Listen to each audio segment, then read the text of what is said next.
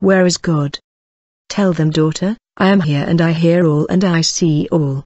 This season which has begun is like no other before it. I have placed you, my created beings in a finite and limited time and space in order to fulfill my design. Surely now however, it is clear. You are coming to the end of the age, the end of the ways of man.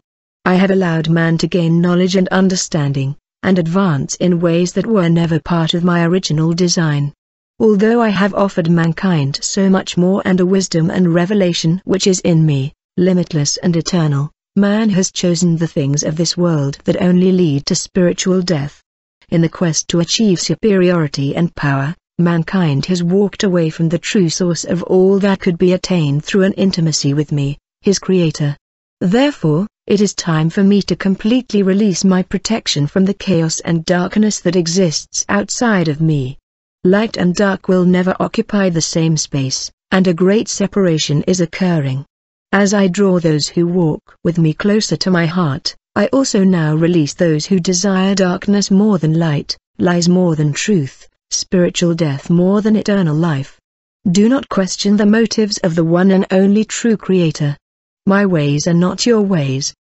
The just will suffer with the unjust, but my plan for the salvation of many is perfect. Your cries are heard in my kingdom, and I am sending help from my sanctuary.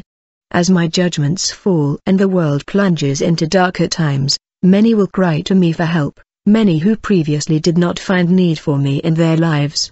Many also will cry out to me in anger and in despair, as they have not learned of the complete nature of the great I Am. I urge all of my creation to know each aspect of me. I have spoken of this in the past. I am light, but I have also created the darkness. I wish all would love me and serve me, but I force no one. I give but I also take away. I cause the rain and I withhold it. I am with the humble and contrite of heart, the joyful and the obedient, and I also sit with you in the ashes and weep when you weep. I suffered while on this earth, and I allow sufferings for your greater faith and greater maturity in me. But it is always a choice. You can scream where is God?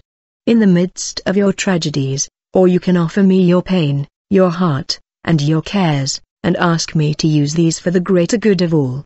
You will not completely understand my plan for humanity until it is fully revealed, and so I ask you to trust me.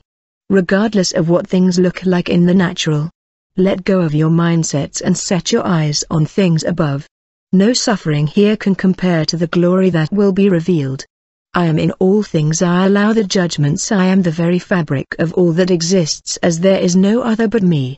I alone came in the flesh, the divine manifested here, to do a great work in and through you.